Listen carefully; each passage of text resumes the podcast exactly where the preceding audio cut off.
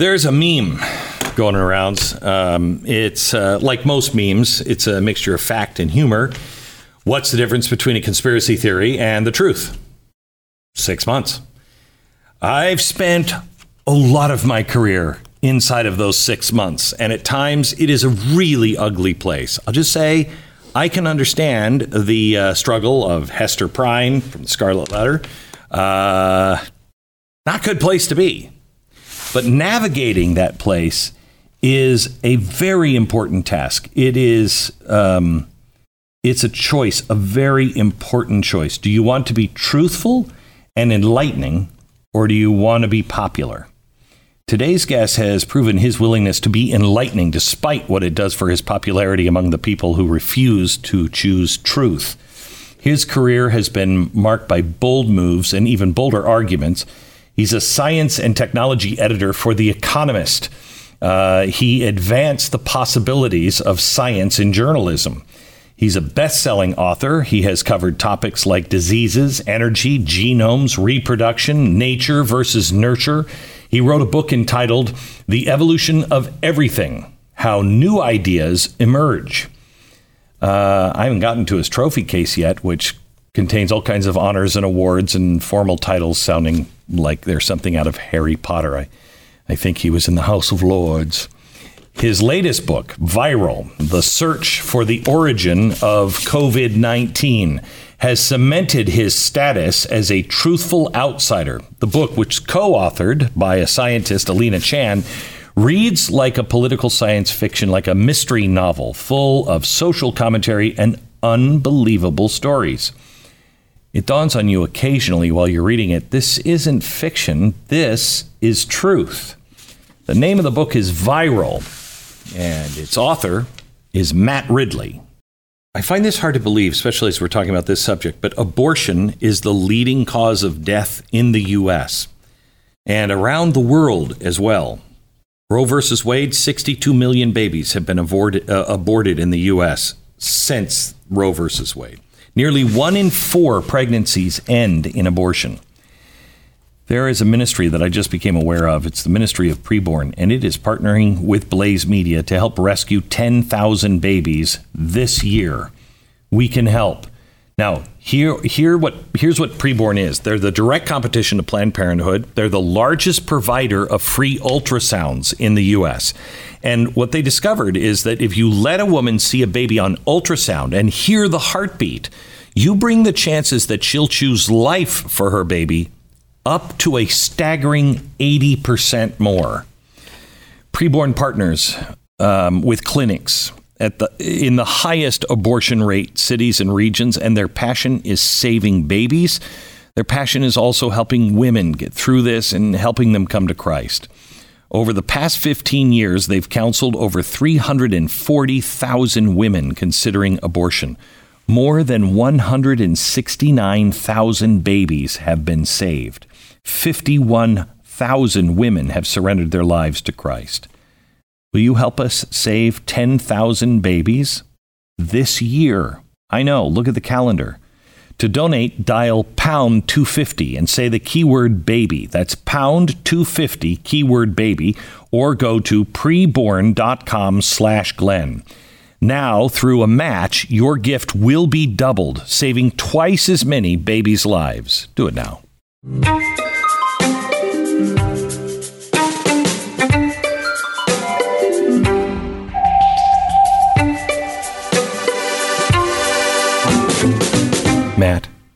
Welcome.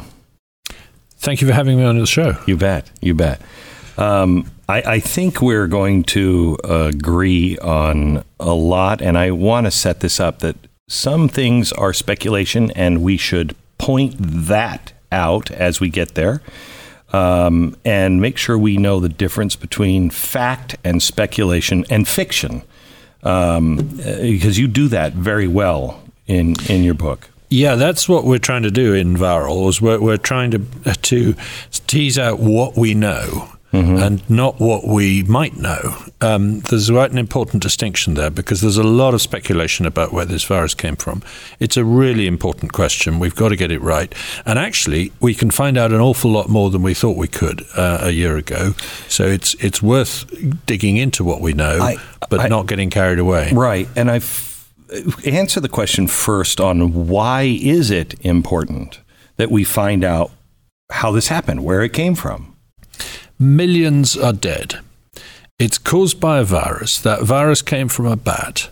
We don't know how it came from a bat. When SARS broke out, we did know how quite quickly. We, we, we had an answer quite quickly. Normally, we can find who patient zero was, where he got it from, uh, and so on. The fact that we don't know, nearly two years, exactly two years into a pandemic that has killed millions and is still killing, is pretty shocking. And we need to find out because if we don't, then the next pandemic will take us by surprise again. We, we need to be able to prevent the next pandemic. Were you surprised that you found villains in this story? Um, I I think we were, both Alina Chan and I were shocked that we found the ex- some some people in the West and in China who were simply not prepared to reveal what they already knew. And- And, it took us a while to work out that they already knew more than they were letting on. Correct. And what I find, uh, um, and we'll get into those people here in a little while, but I find the the willingness to cover the tracks, the willingness to not say, astounding. Um, because I really think at the beginning, if people would have just said, "Look, guys, this happened, and I know this and this and this," I think people would have been more forgiving and I've I've wondered has their silence caused more death? Did they did they keep things from researchers? Did they keep things from the pharmaceutical companies that could have helped move things faster? Well, there's no doubt that in the early weeks of the pandemic, in, in early January 2020, uh, there was a reluctance on the part of the Chinese authorities to admit that human transmission was occurring. That was a real problem. There was a reluctance to um, admit that there was a a problem getting out of control. Uh, um, there was a reluctance to share the genome of the virus, which they had uh, early in January, but they they were they finally released it to, to the rest of the world on the twelfth of January. Uh, they could have done that at least a week earlier. Now, all of these could have made an enormous difference to nipping this pandemic in the bud. So, uh, a lot of the cover up of uh, the of, of a lot of the effort that went into making sure that um, this was not a big story, uh, you know, and it was under control, so called. Actually, I think ended up making it worse. Yeah. Okay, so walk us through um, uh, walk us through the the origins of this book because I think it's Yeah. Fascinating. Uh, the, the, the origin of the book is that I uh, started out thinking this was almost certainly going to be a uh, market food based uh, virus uh, origin. which we believed for a long time. which we all believed, just like SARS. And uh, but I knew that it was likely to be from a bat originally because that's where SARS-like viruses had come from. Uh, I wrote an article about. Uh, this for the Wall Street Journal. Um, uh, then I came across a couple of papers, uh, one of which said that this virus was surprisingly well adapted to human cells, unlike SARS in its early months and that's your co-author, and that was by that. my co-author. Right. And I got in touch with her, and uh, she turned out to be an extraordinarily uh, intelligent person who was thinking very hard about this and had suddenly had time on her hands because the lab was closed where she worked, uh, and was was beginning to dig into this story. Okay, so so t- tell me what that means when you say easily adaptable to humans. Wh- why does that stick out? Well, uh, a, a virus that's going to jump from one species to another has got to evolve and change in order to be good at infecting the new species. You know, it's not going to be a good fit straight away. And to do that, it's going to change its genome. Now, we saw SARS 1 do that in the early months of that pandemic. It changed its genome very rapidly. This virus did not do that. It changed surprisingly slowly, and when tested against human cells uh, or cells from other species, it turned out to be actually very good at infecting human cells. Right. Now, one possible explanation for that was that it had already been in human cells for a number, mm-hmm. number of months or years in a laboratory. Uh, and so, is that is it is it common for something that has not been in a laboratory or uh, or humans to transmit like like it was? Is that no? It's unusual okay. for an animal but virus not, to, to be really good at spreading okay. uh, from human to human. Not unheard of uh, for the first time unusual. At, at, the first shot. It's okay. it's unusual. We, we, don't know enough to know quite how unusual it is, but we do know it's unusual. Okay. Um, uh, let's go into um, the spread of it is unusual. It adapts to humans um, quickly. Um, let's go into a kind of a dicey topic as we go into it. Do you believe it's man made? Uh, no, in the sense that this is clearly a natural virus. It's got close cousins in bats, but it might be it might have features that have been altered by human beings. We can't rule that out, and the more evidence that's come to light, uh, the more possible that looks. But let's be clear we don't know for sure what happened. We think it's still possible that it was a natural event. We started out thinking that was a very likely possibility.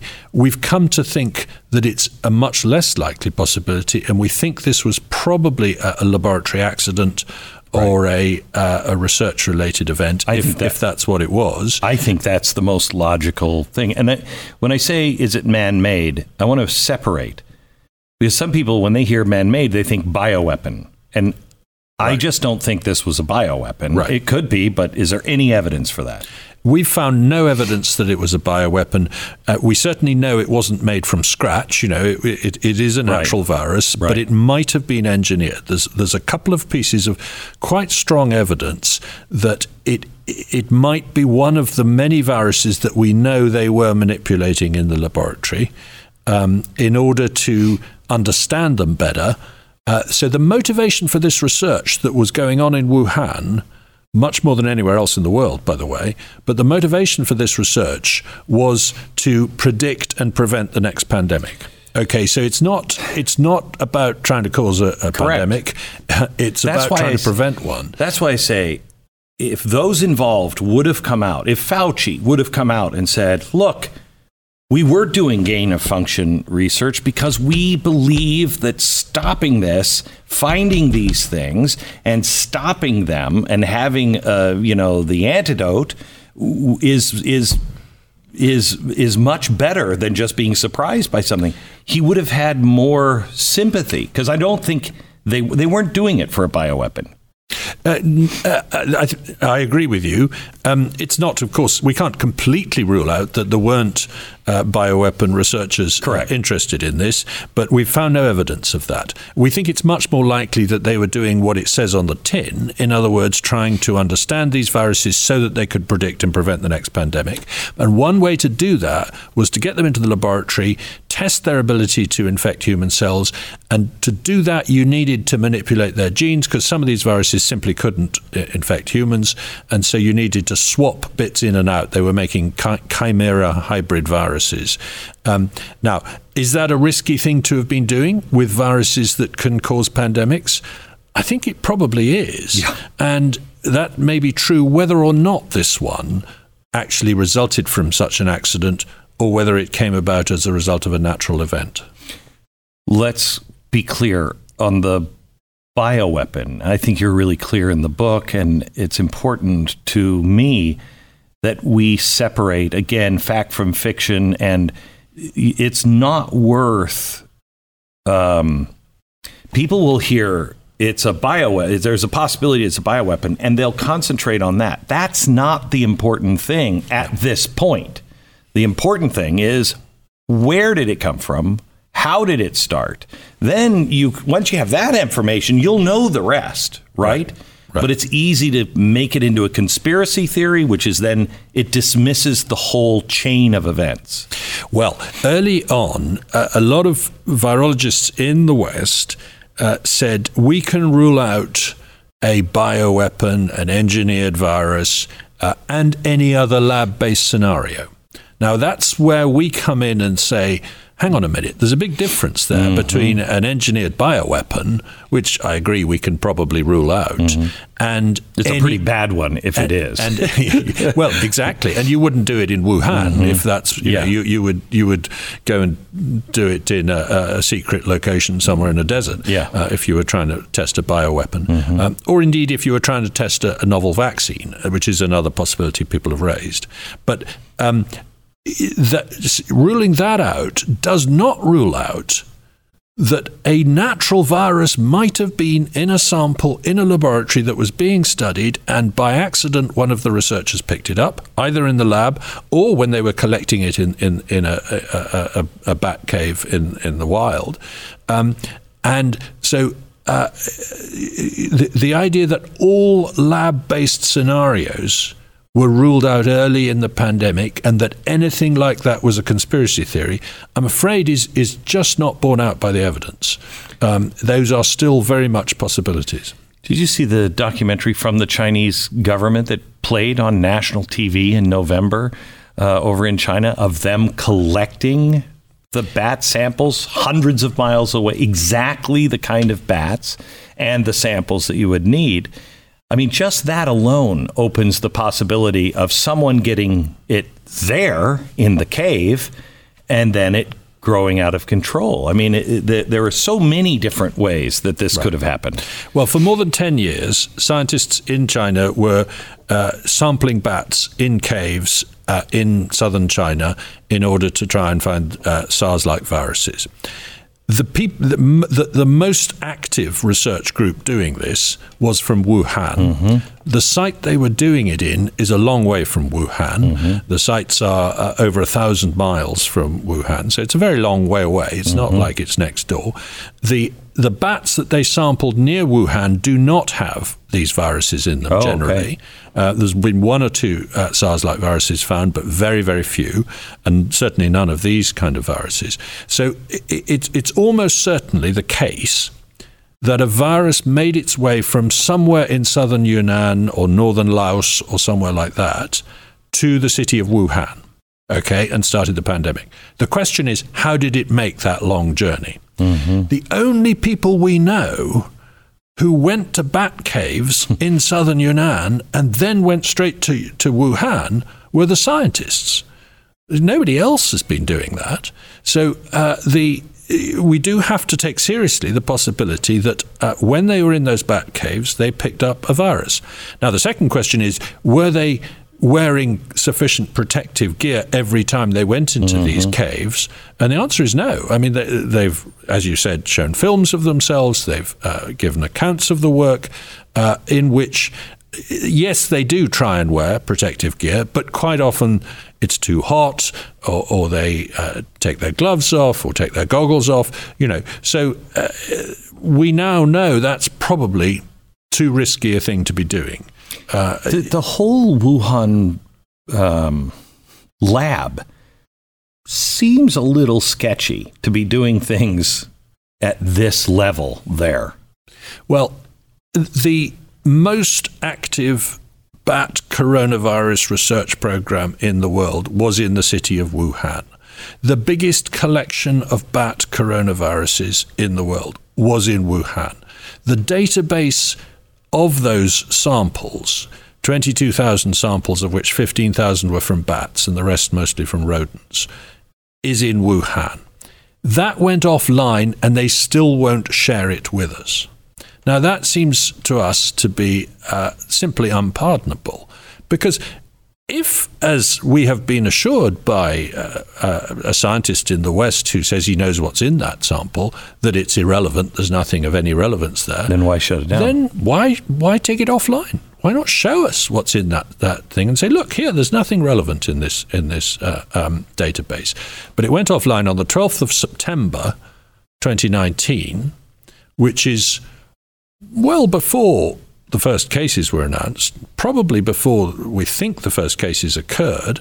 So it's it's it's it's a bit odd that it did that. And the excuse for taking it offline is that oh people are trying to hack it. Well, not before the pandemic they weren't. If you've tried purchasing a firearm or better yet ammunition in the last year, there has been I don't know what you might call an overwhelming demand um, and a shortage. And this means that people who are responsible who uh, care about protecting their families and their second right, uh, Second Amendment rights uh, can't can't do it.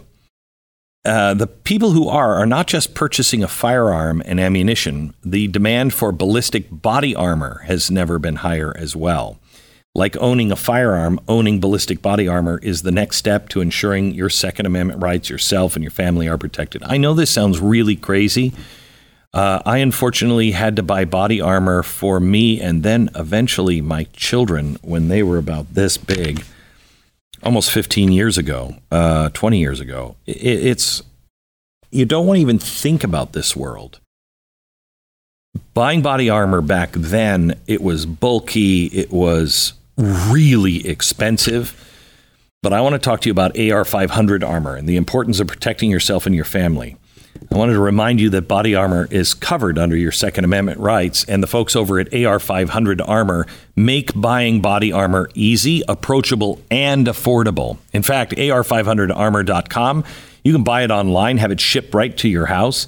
AR 500 Armor has multiple packages built for citizens just like you who are just looking for varying levels of protection. They make the shopping process simple and approachable, and their team is always willing to help answer any questions you might have. Best of all, this November, they're doing their Black Friday sales all month long. The sales are going up to 55% off and give everybody the opportunity to buy quality armor at an affordable price. The best time to prepare was yesterday. Second best time is right now. AR500armor.com slash Beck. Use the code Beck at checkout. Additional 25% off anything site wide. What does your research show the first um, patients were? Because there's, there's reports that um, uh, researchers from the lab got sick, went with the symptoms, uh, not known to be COVID 19 at that time, they went early in the fall or even late summer. What does your research show? Um, the official Chinese position was that the first case was on the 1st of December. They later revised that to the 8th of December when working with the World Health Organization. But documents leaked to the South China Morning Post showed uh, that they definitely thought there was a case on the 17th of November. Those are the first sort of three dates we know about. Mm-hmm. But US intelligence sources, as you say, have alleged that three workers at the Wuhan Institute of Virology were ill in November and that they had symptoms including so called ground glass opacities in the lungs that um, uh, are consistent with uh, COVID 19. Now, we haven't been able to verify that independently, so we can't confirm that. Any idea? Uh, any idea thing, that, that you think that that is reliable well, or not? The one thing that's odd here is that there is no decent information on the professions and activities of the first cases coming out of China. So when the SARS epidemic happened, they quickly discovered that the first cases were often food handlers. They were chefs and other people who were handling food. And that enabled them to uh, pin down the fact that civet cats were infected and were infecting people in restaurants and and other um, mm-hmm. um, food handling places. So so clearly finding out who the people picking up this virus to start with were would be useful information.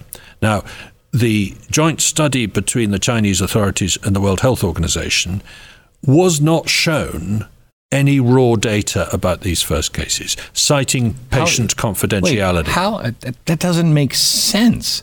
How could you possibly try to track something if you don't know anything about the person other than they're sick? Well, the one thing, of course, that they did emphasize in the early weeks of the uh, pandemic was that a lot of the early cases had connections to one particular market, the Huanan seafood market. And then in May 2020, very quietly, the head of the Chinese Centers for Disease Control, Dr. Gao Fu, said, uh, actually, we think that's a red herring. Uh, about a third of the cases had no connection with that market, and we've tested all the uh, animals in that market, uh, and they were negative. And although we found the virus in uh, so-called environmental samples in the market, i.e., you know, countertop sewage, things like that, mm-hmm. we think they're human. Uh, they're cases of the human virus. They're not a particular different animal version of the virus. So uh, the market was pretty well exonerated by the Chinese authorities uh, a year and a half ago. Um, uh, and yet, that was the only hypothesis that the Chinese authorities had had put forward as to where where it might have started.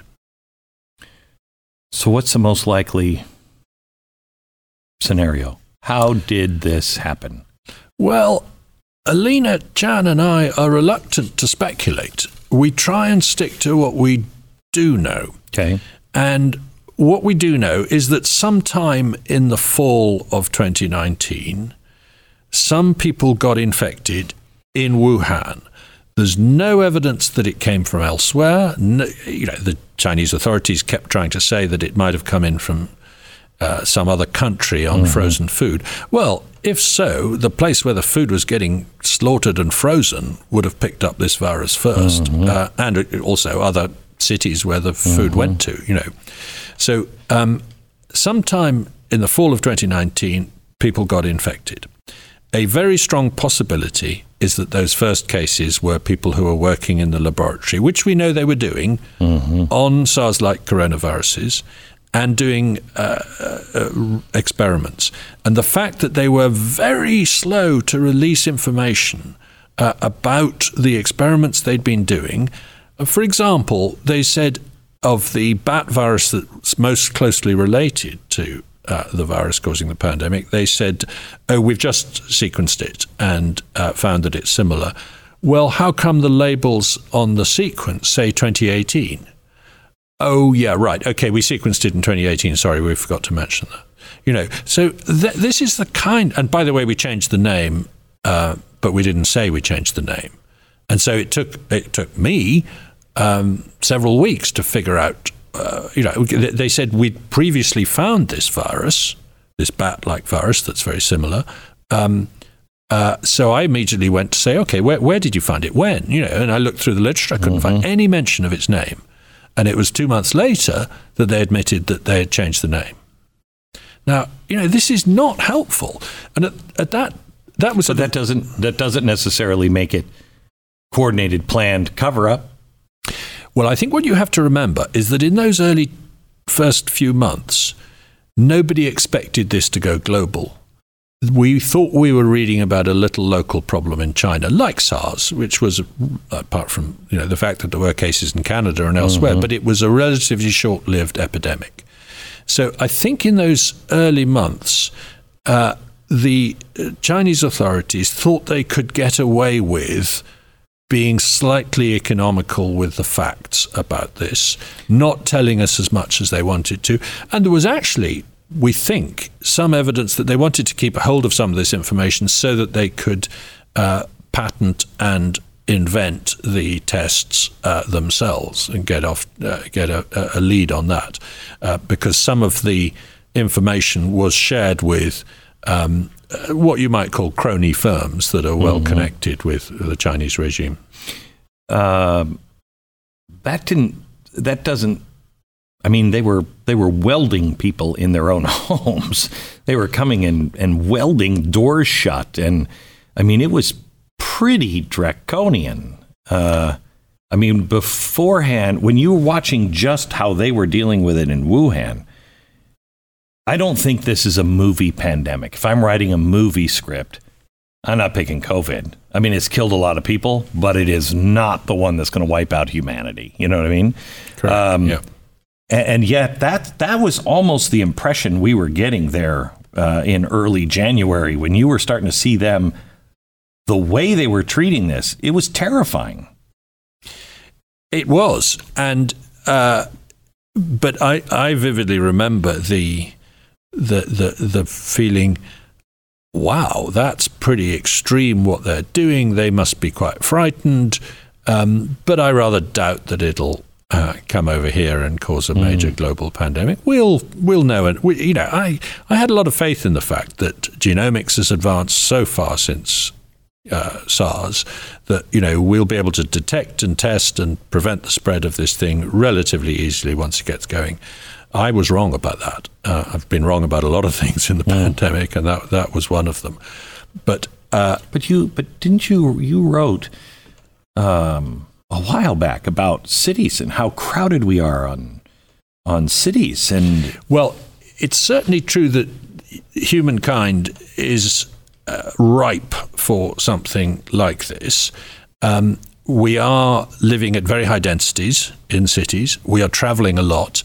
Uh, an ambitious virus that spreads easily should be able to uh, exploit that. But on the whole, it needs to stay mild if it's going to do that, like all the colds that we catch. Mm-hmm. Um, if it's going to kill you very quickly, like Ebola, it generally struggles to, to to, to develop a whole epidemic. Because um, the host dies. Because people get too sick, they stop meeting people, they yeah. die, you know, so, so it doesn't spread. So I was fairly sanguine that if a pandemic did start, it would either be mild or it would peter out pretty quickly. Um, I've sort of half proved right on that because mm. this this this virus, horrible though it is, uh, it doesn't have a particularly high death rate. One of one of its crucial features that enables it to be so threatening uh, is that pre-symptomatic individuals can spread it. So people who are not yet sick and therefore still going around their daily business uh, are likely to be spreading it. Is this going to be like the flu of 1918? Be with us forever, just forever changing, or is there an end to this? Well, I'm no epidemiologist, so right. I don't necessarily have the answer to that. But I think there is every chance that it will become endemic in the human species. There are four other coronaviruses that are already endemic in the human species. They cause the common cold. I mean, they, they are mm-hmm. one of the causes of the common cold. The rhinoviruses and adenoviruses are, are also causes of the common cold. But the four coronaviruses that cause common cold, one of them called OC43, looks like it arrived in our species late in the 19th century from cattle. Um, it might have been, although the evidence for this is, is very uncertain, we discuss it in the book, it might have been the cause of a, a really nasty pandemic in 1889 1890, uh, which started in Russia and spread uh, around the entire world using railways and killed a lot of people and killed probably a million people at least, which was a lot in, in those days. Yeah. Um, so uh, and then came back in a couple of waves and then gradually settled down. And now, you and I have probably had it. Uh, it doesn't tend to kill people, it's become mild. I'm pretty sure that's what this one will do. It'll turn into a version of the common cold, um, uh, but uh, not without doing horrible damage, not just physical damage to people, but uh, social and economic damage too. So, why is it that we keep hearing about the um, booster shots because it's only going to get worse and worse and worse. It's you're killing off the easy ones, and the harder ones are. Uh, um, if, if, you say that we've evolved these other old viruses, well, th- th- there is a tendency for not all, but some viruses to start out virulent and then evolve into mild cases, particularly uh, ones that are transmitted by respiratory means. Um, uh, and I suspect that is happening with this. Whether or not using vaccines uh, helps or hinders that process is a difficult question, and I don't think right. uh, biology has good answers to that yet. But it would be wrong not to try and use vaccines, I think, because they do undoubtedly save lives on a huge scale. Uh, they're, they're doing so today. So I think it's right to try and do something about this. I would agree with and you. And I don't think that will prevent the virus becoming milder if that's what it's going to do anyway. Um, you, uh, in the book, expose crimes committed by China. Well, you say that, but uh, I think I don't think we would quite use that term because we don't really know. Uh, well, no. Let me put it another way. The research that was going on that might have led to the origin of this pandemic, um, most of it was not secret. Most of it was approved by the Chinese authorities, mm-hmm. funded by the Chinese government, funded to some extent by the US government too, through uh, uh, programs that funneled uh, money to that, and was approved by authorities who thought it was the right thing to be doing. Mm-hmm. There were some virologists who were saying, I don't think this is wise. I think we should be preparing for pandemics without going and looking for dangerous viruses in the wild, bringing them into laboratories and manipulating their genes uh, and growing them in human cells. Because if we do that, we might start a pandemic. So people were advising against this work, but that doesn't make it a crime in the sense of being against the law. Um, the uh, United States had the same argument. And uh, under Barack Obama, it was illegal. And then under Trump, it was legal again. Um, and this goes to the whole thing of gain of function. And Fauci forever has been a fan of let's go out, hunt these things down First of all, can you tell me how you hunt down virus? Who these virus hunters are, and how you hunt them down? Yeah, yeah. Well, um, what you do is uh, you go to uh, bat colonies, horseshoe bats. There's one particular genus of bats that you've got to focus on if you're interested in SARS and SARS-like viruses. And all this starts from the SARS epidemic. Back in 2003, the SARS epidemic, they eventually realized it was in horseshoe bats, so they start sampling horseshoe bat colonies all around uh, southern China. Now, horseshoe bats live in uh, caves in large colonies. They don't tend to live in the roofs of buildings, for example. Mm-hmm. So you go to remote caves, you find these very large colonies, very dense colonies of these bats where they're spreading these viruses among themselves. You um, uh, trap some of the bats in nets. Uh, you swab their nose and their anus. Uh, you spread a sheet on the floor and collect their droppings and you take these samples in test tubes, put them in liquid nitrogen at minus 80 degrees, and take them back to Wuhan to study them. That's essentially what was what was going on on a massive scale. I mean, tens of thousands of bats being sampled in this way. They also took some live bats back to the laboratory. Again, we had denials of that for many months. It eventually became clear that, uh, yes, they had kept some live bats for experiments in Wuhan. Um, so, uh, so, so that's what virus hunting involves. And when you get those samples back in the laboratory, you defrost them and you then test them for the presence of genes that are characteristic of SARS like coronaviruses. Okay. And uh, if you find them, you then try to grow a live virus out of one of these uh, samples. And uh, the Wuhan Institute of Virology achieved this about five years ago for the first time with a virus called WIV1. Uh, it's not easy to, to actually grow a live virus. You know, you can say, look, there's definitely coronaviruses in this sample, but they're, uh, you know, they're not in a state where they can infect cells because they've their genomes are broken up. They haven't enjoyed the journey, you know, in the liquid nitrogen or something right. like that. But uh, they did manage to start what they call isolating, and this in this um, context, the word isolate means to grow new copies of a live virus. And then you put them in humanized animals. Can you explain yep. human? humanized yeah. animals? Well, first of all, you put them in human cells, and one of the breakthroughs achieved in North Carolina was to to uh, create a kind of tissue in the laboratory that is based on human lungs. It's called human airway epithelial cell culture. So that's a sort of petri dish with a bit of effectively uh, like the lining of a human lung in it. But then, as you say, humanized mice, humanized animals. And what a humanized mouse is, is a mouse in which you have either added the human ACE2 gene to its genome, or you've replaced the mouse ACE2 gene with a human ACE2. Uh, now, the ACE2 is the receptor on our cells that the virus uses to get into our cells. It's the lock which it unlocks with its spike key, as it were. Uh, so, these mice are then identical to other mice, except that with respect to the ACE2 gene, this one gene, they are like human beings and not like mice. And by doing that, you've then got what you'd call a, a, an experimental model for testing whether this virus can infect a human being.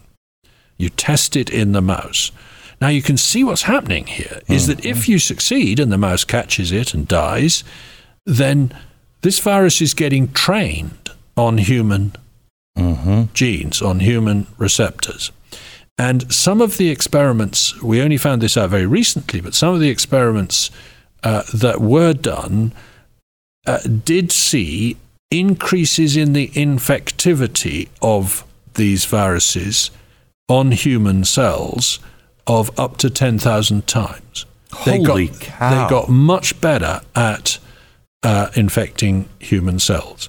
So, um, the, the, the risk, one of the risks here is that simply by using that experimental technique, you're giving the virus a crash course in how to be infective in human beings. Now, I was unaware this kind of thing was going on. I've covered genomics, molecular biology, uh, medicine uh, as a reporter and as a writer and author of books for, for many years. Uh, and I have to say, I was pretty gobsmacked by how close to the edge some of these experiments have been. Above board. I mean, if you knew where to look, you know, the, the, these Yeah, were- experiments that yeah. are described in the scientific journals. You know, they're not being secretive about this, and not just in China, but in the United States and Mm-hmm. in Europe too. Those humanized mice came from the United States. That's right. Although separate lines of them were also developed in Beijing. Okay.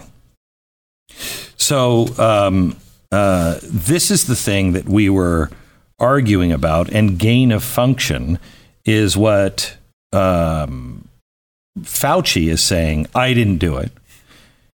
Uh, however, it appears as though he just changed the meaning of gain of function. Was gain of function being done and funded by the NIH? Well, this is a very difficult question to answer. It's a very simple question. It ought to be a very easy question to answer. But the definition of exactly what gain of function is has been uh, changed and uh, has been is a little grey. Okay, so uh, if you it, it why, there was a moratorium on gain of function, as you said, between 2014 and 2017, but not if you were already doing the experiments, and not and it didn't apply to animal viruses that could not infect human beings.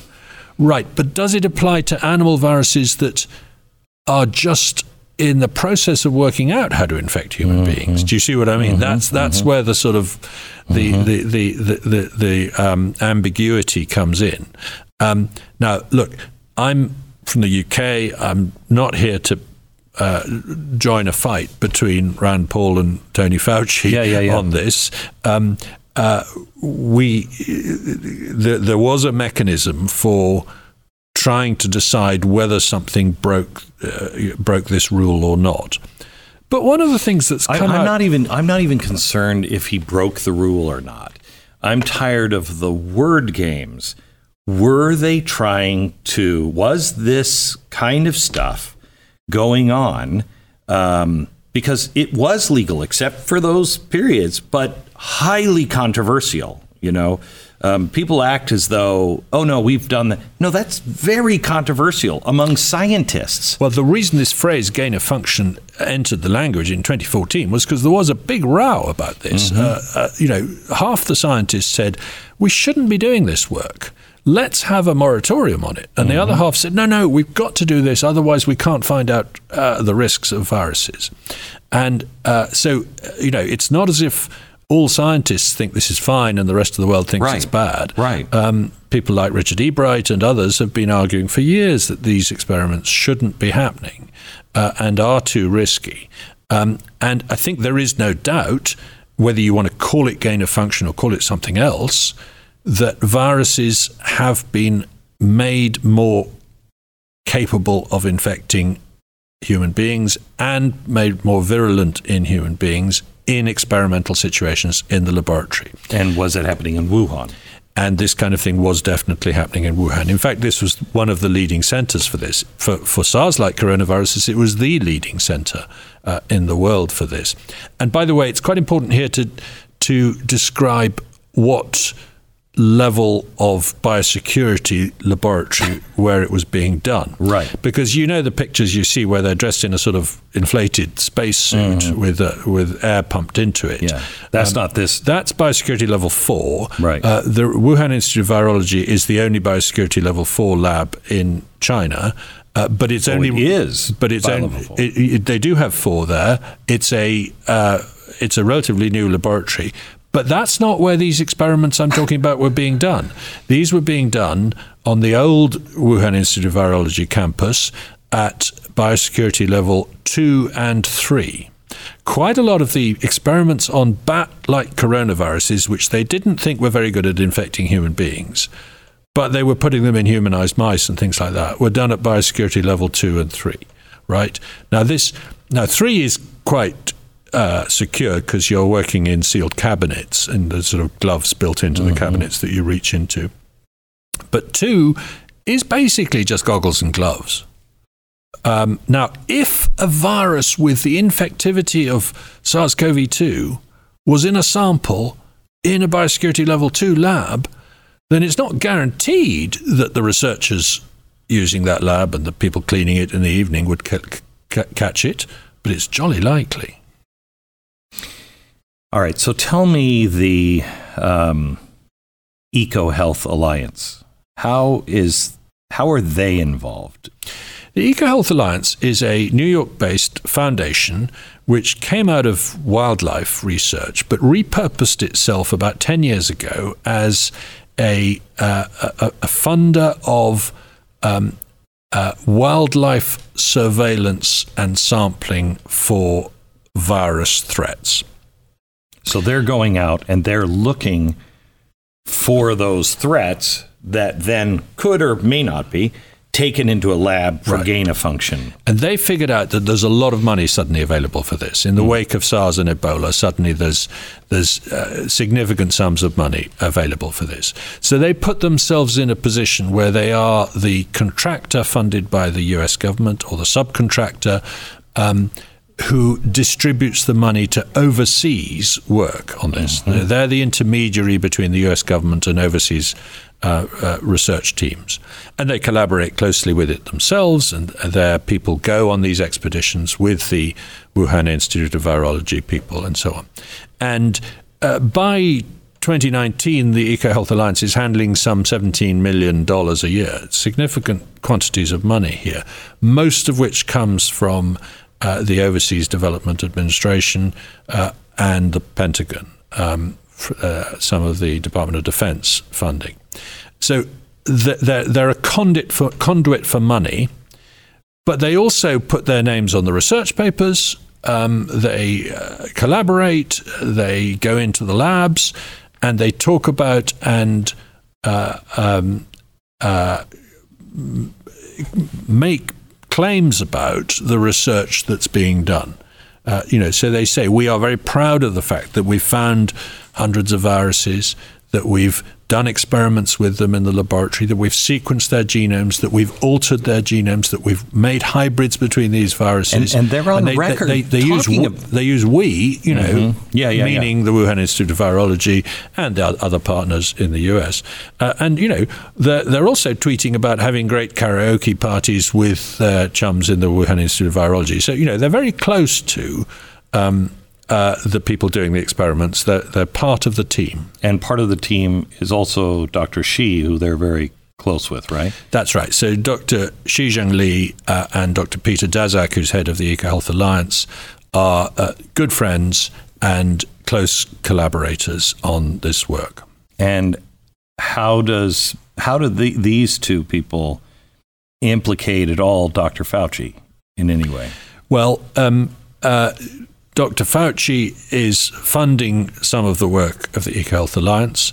There are uh, there is an email trail between uh, Peter Daszak and and uh, mm-hmm. Uh, Tony Fauci discussing um, uh, this kind of work, including and this has only come out in recent days. uh, an exchange, not with Fauci directly, but with the National Institutes of Health, in which the NIH says, well, doesn't that sound like gain of function?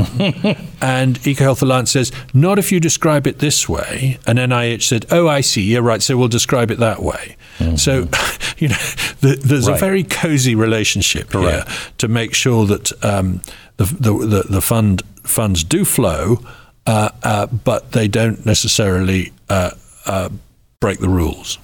They might bend them just a bit. What is 7896 project?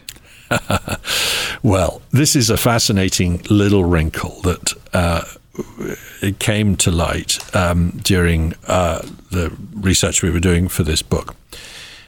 When they sequenced the genome of the bat virus most closely related to um, SARS CoV 2, some of the uh, pieces of the sequence had this number on them 7896 and a very diligent, brilliant Spanish technology consultant called Francisco de Ribera uh, started digging into where this number had come from. And I, I won't go into all the details, but he basically eventually worked out that there was a bunch of eight viruses very closely related to the pandemic virus that had been collected from the same mine shaft as this other one that they had sequenced one of which was called 7896 and that had never been published. And he asked Peter Daszak, he said, Can you explain why this number 7896 crops up in this one other virus and in the sequence of the one closely related? Uh, and he was he was simply blocked on Twitter for asking that question. So that gives you a sort of hint of what's going on here. Mm-hmm. Um, uh, and eventually he said, "Look, I think there's eight viruses that they collected from this mine shaft in 2015, not in 2013. And I think we should see what's in their genomes. They might be relevant, they might be useful. And um, uh, it was six months later that in a uh, seminar, the Wuhan Institute of Virology head Shi Zhengli um, did in passing show a slide that admitted yes, they do have these mm. eight viruses, and yes, they are from the Mojiang mine, like the other one. Um, uh, so this was a clue that people like Francisco Ribera were on the right track in terms of finding out stuff about what these scientists had been up to that they were not admitting to themselves. And I should say that in researching this book, we came to rely on people like Francisco Ribera, people like a, a wonderful Indian called the Seeker, who was helpful in this story as well, um, and others who are open source analysts. They're amateurs who are digging into websites that are not secret websites, they're just very hard to find, mm-hmm. and piecing together information in ingenious ways.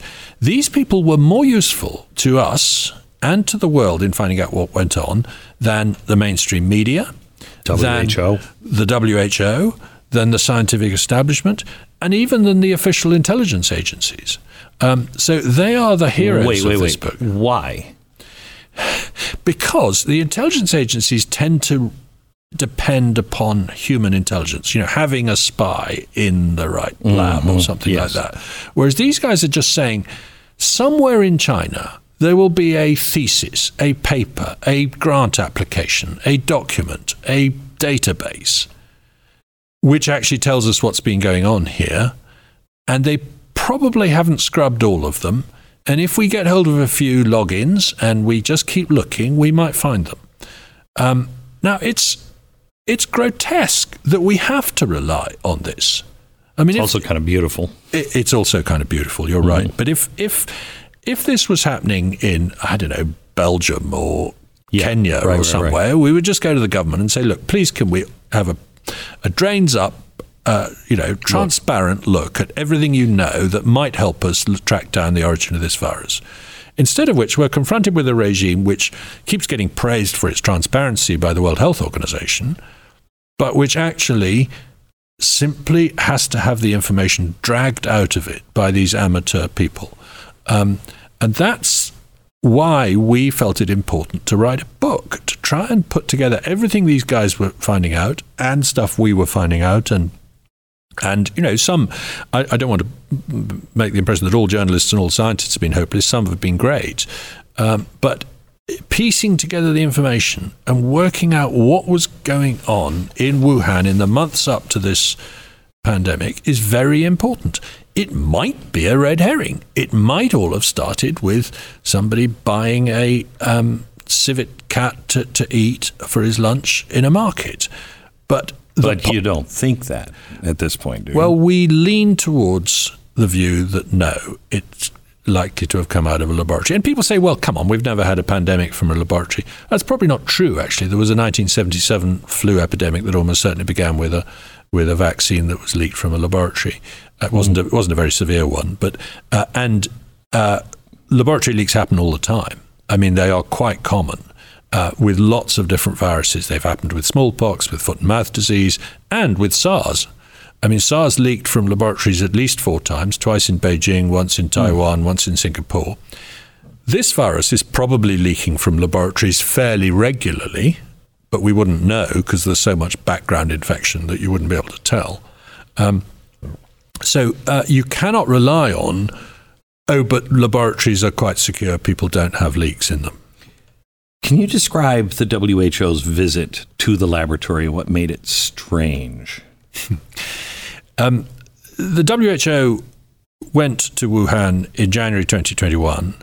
Um, the team that went was approved by uh, the uh, Chinese government. Right. There was only one American representative on it, that was Peter Daszak, the close friend of the Wuhan Institute of Virology and close collaborator. And that's honest. I, I, well, you're not an American, so you you know remember there was this old show in the '70s called Columbo, and he was I remember di- Columbo. Okay. Yeah. And the murderer was always the one that was helping him try to figure it all out. It kind of seems like that's the role of the WHO with Peter Daszak. um, well, um, uh, Peter Daszak argued that uh, you need me on this team because I know these guys and I know this field of mm-hmm. research and I'd be ideal for you. Mm-hmm. But he then, but he he had orchestrated a letter to the Lancet Journal, although he had uh, mm-hmm. um, uh, not revealed how he'd orchestrated it by 28 scientists saying uh, that we it cannot possibly be a lab leak. So unbelievable. So he wasn't open-minded. And, yeah, you know, he, he yeah. would be the first to admit that. You know, mm-hmm. he was absolutely convinced that it couldn't be a, a lab leak, or um, had reason to make sure right. that people, yeah. And they go to the Wuhan Institute of Virology during their visit in Wuhan.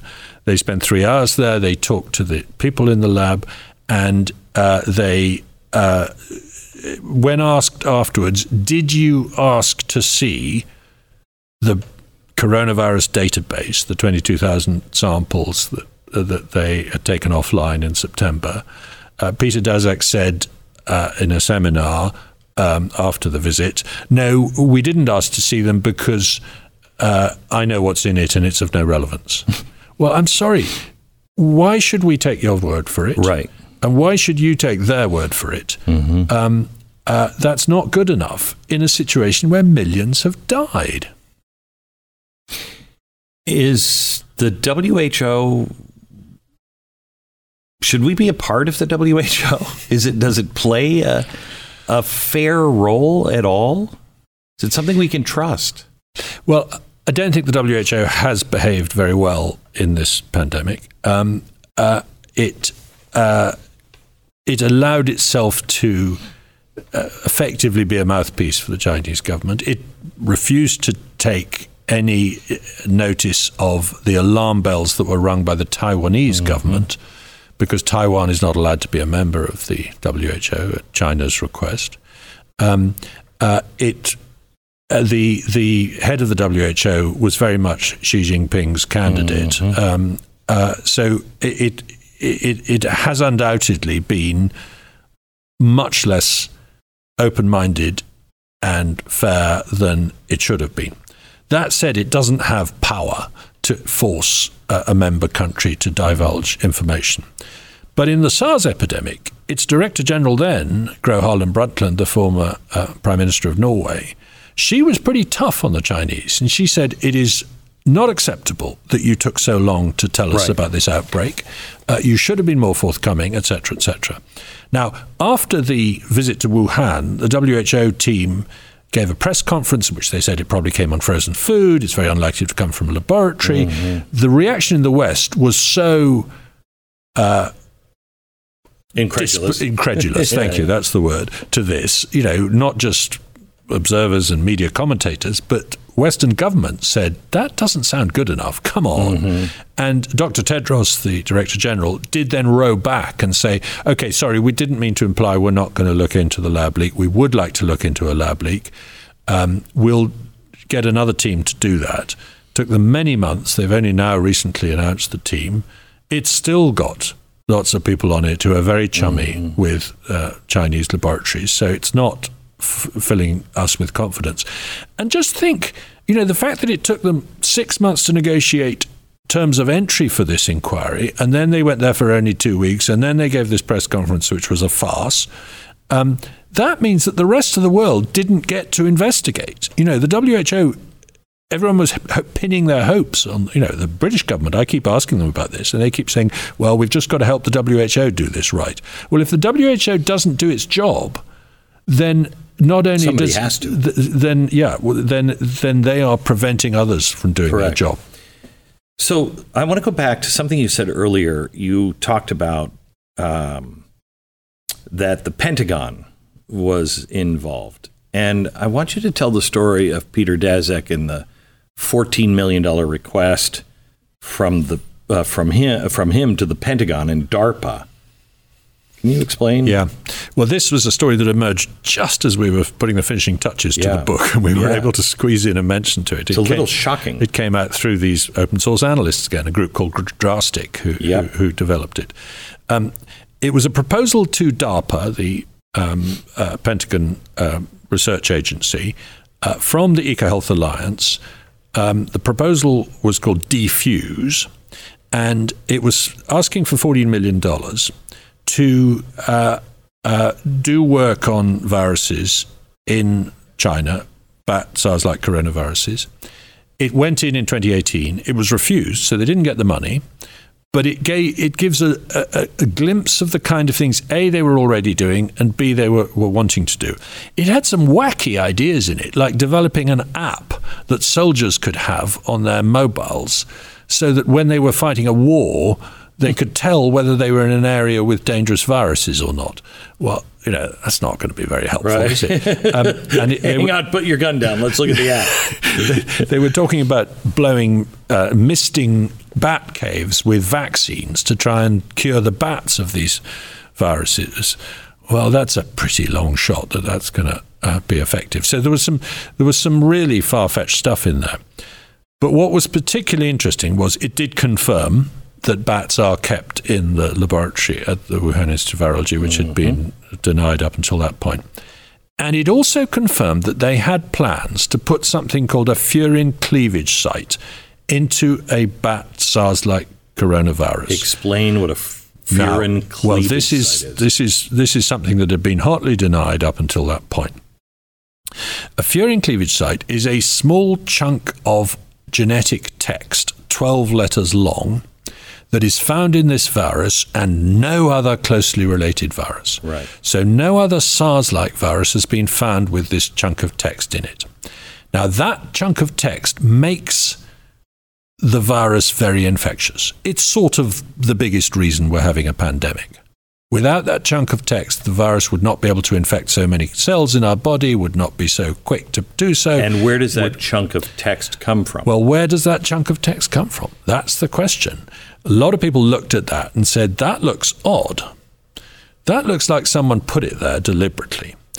And other scientists said, don't be so ridiculous. It could have arisen naturally. Other coronaviruses, not bat SARS like ones, but other ones do have it. MERS has it, for example. And we were prepared to be completely sort of uh, ambiguous about this. We still are. We don't know for sure whether it arose naturally or whether it came in. But there are there have been 11 experiments around the world to put furin cleavage sites into viruses. Sounds like a bad idea. And one of them involved the Wuhan Institute of Virology. It was a MERS like virus. Um, uh, and yeah, I mean, it's, you know, yeah, and it, Peter, it, it, most of these experiments were safe because they were just doing it with the protein, not the whole virus, mm-hmm. so it's not infectious, you know, etc. But some of them were using live viruses, particularly and, ones, one that involved a pig. And um, Peter virus. Daszak's group, that, that DARPA said, no, we don't want the, this. The, the, the DARPA DARPA said we don't want to fund this. Yeah. And the, why would you do that? Why would you put a, a, furin cleavage site into a virus? The answer is to make it easier to study in the laboratory because then you can grow the virus in the. If you find a virus in the wild in a bat and it's not very good at infecting human cells, putting a furin cleavage site will juice it up a bit so that it can infect human cells, and Why then you can study you it. that because you want to study it. What you want to do is get the Nobel Prize for catching a virus that you in made. the act of starting a pandemic and stopping it. I think that's one of the motivations. I sorry, I don't mean to say that was sort of deliberately what they were doing, but if if you if you get into this field, it's very frustrating not to be able to grow these viruses and study them so you want to make it just that little bit easier, and you want to check whether they can infect human beings. And half the time you can't tell because the virus can't infect human beings at all. So you need to make it just a little bit easier, and then you can say, okay, this one's dangerous, that one's not. That's what they're trying to do. But as I can't remember who said this first, but one scientist said this recently that's a bit like looking for a gas leak with a lighted match. This here in America has become all about politics. And I'm shocked at how Americans have reacted um, to these lockdowns. Uh, it's just bizarre. And I think at the beginning we were afraid, we didn't know. And I think it was reasonable to do the things that we did at the beginning. Now there's just too many weird things that are going on with the government you know, saying mandatory max, uh, uh, you know, vaccines, et cetera, when we were on the road to 90% uh, vaccinations here in America. Um, and it has, it has become all about um, politics and anyone who, like, I don't question the vaccine. Vaccine's great. Good. Yep. Good for us. Me too. Um, but I do think you have a right to say, mm, I don't, I don't want that. Um, but if you have any anything that disagrees, like maybe it was in a lab, they will shut you down so hard, which I think makes this um, the vaccine even harder for some people to understand or want because they're like, wait a minute, I this is unusual activity. Does that make sense to you? Yes, I think I, I see where you're going. Uh, I mean, I, I agree with you that uh, I, am pro vaccine. I want to persuade people to have the vaccine. Mm-hmm. I, I worry that forcing them to have the vaccine backfires in some cases, especially um, in America. Uh, almost certainly in America, especially. But muddled up in this is as you say, there were some ridiculous conspiracy theories out there at the start that it was all got up by Bill Gates, that it was uh, that it was a, a hoax, um, uh, or even that it was. Uh, you know, there was an early idea that it was something to do with the HIV virus or something like that, and that was that, that was nonsense. Yeah. So those are nutty conspiracy theories. The possibility that this virus came from a accident in a laboratory was not and never should have been labeled a conspiracy theory. But it was explicitly labeled as such by Peter Daszak, by other uh, scientists, um, uh, by Dr. Fauci. And that seems to me wrong because I think you need to distinguish between um, possibilities that you might think are unlikely, mm-hmm. but can't be ruled out and we haven't yet got good enough evidence for, and possibilities that are completely ridiculous and uh, you know, uh, akin to saying the moon landings were faked or, or whatever. Because otherwise, if you throw them all in together, then you're only encouraging the uh, conspiracy theorists to say, well, if you called that a conspiracy theory and you're now saying it's not, then what about Then what my about mad idea? Exactly right. And and you also have, for instance, one of the reasons why this was so scary at the beginning with China is because they were suppressing information. They were taking scientists and they were disappearing. And you're like, wait a minute, wait a minute. Why? Well, all he said was, I think this started, you know, two weeks beforehand. Why is he now missing?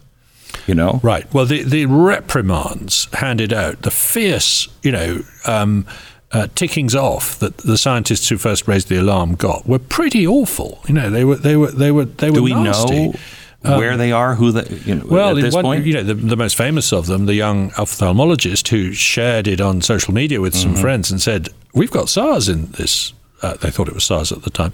"And We've got SARS in our hospital. Please be careful. That was all he said. He got the most tremendous uh, uh, punishments, uh, and then he actually died of COVID within a month. I mean, in early February. Um, uh, so we do know what happened to him.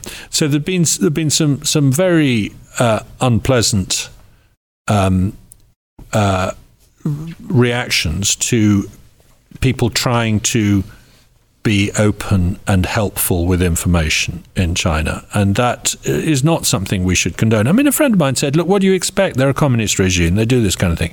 I'm sorry. Why is that supposed to reassure me? right, right.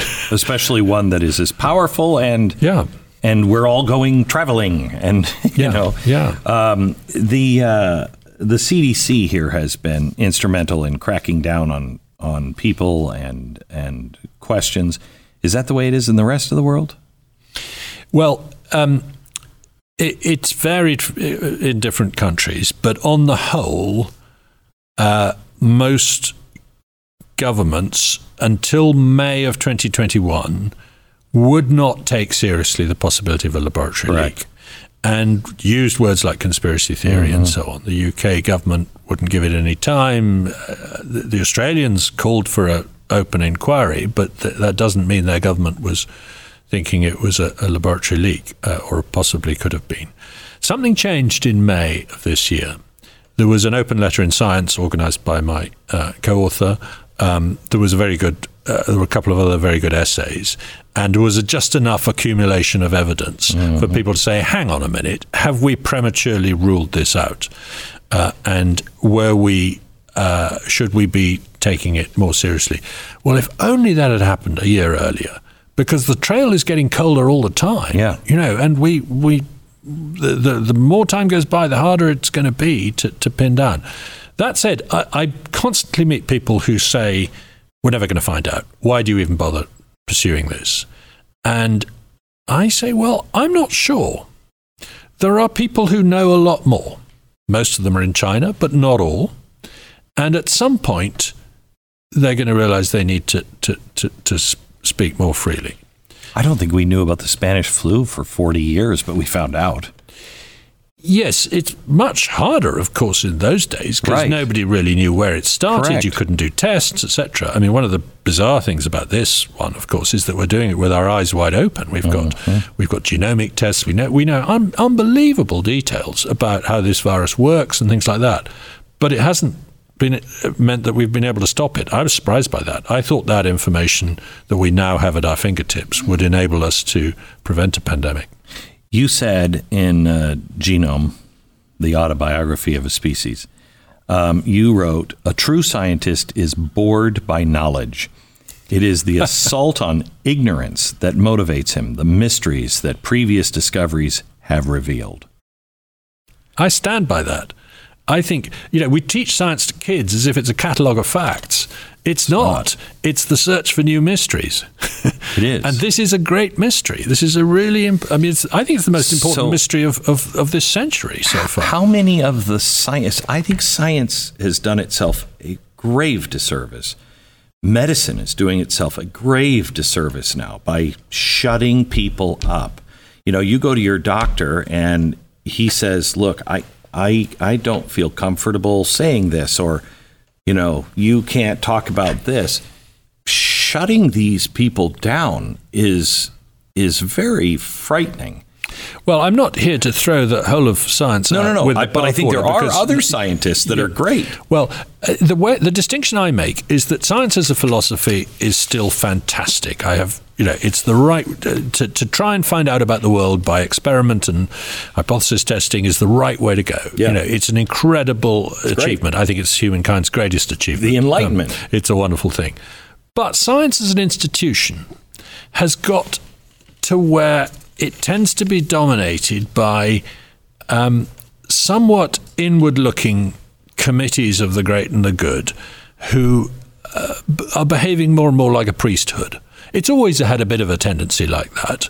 Um, say, no, no, don't you unwashed get involved in this. Uh, leave it to us. We're the experts. We know, and we're going to tell you what's right and what's wrong. Well, I'm sorry. I don't think it should be that. I want to see science treated much more as a sort of democratic and open process, and scientists to be much more humble and to say, look, actually, we don't know where this came from. It's important we find out. Anyone who wants to help track this down, please join us, but don't expect us to waste our time on right. uh, nutty conspiracy theories, but let's uh, be open minded about everything that is plausible. The uh, scientists are always they're always right until they're wrong, until they're proven, until something else is discovered. Um, I have to well, ask. They, they, disagree with each other. That's how they keep themselves honest. Yes, yes. Um, okay. Well, I have to ask you this, and then then I'll, I'll I'll let you go. But what is capitalism by your definition, or better yet, what is free market anti capitalism? yeah, I once called myself a free market anti capitalist. and uh, uh, what I mean by that is that uh, I'm a huge fan of commerce, enterprise, free freedom. You know, mm-hmm. people going out and uh, taking risks and uh, innovating yes. and coming up with solutions that help the world. I don't think that makes me a capitalist in the sense of the term, you know, the word coined by Marx, because a capitalist is someone who accumulates capital. and I think free markets are the opposite of that. What they do is they see somebody who's got a monopoly wealth position as a result of some kind of uh, advance, right. and, they, and they say, "Hmm, I'll have a go at that," and they come along and they use competition to to um, to redistribute what's going on.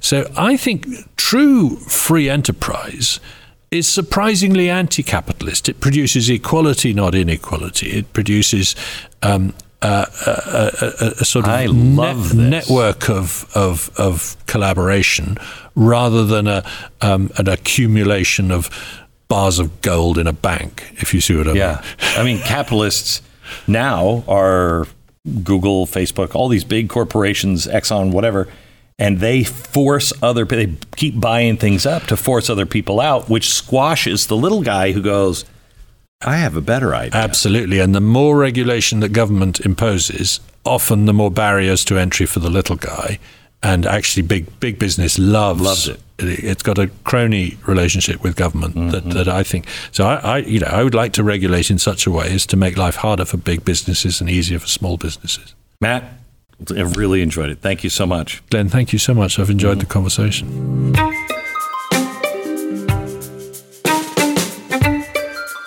Just a reminder. I'd love you to rate and subscribe to the podcast and pass this on to a friend so it can be discovered by other people.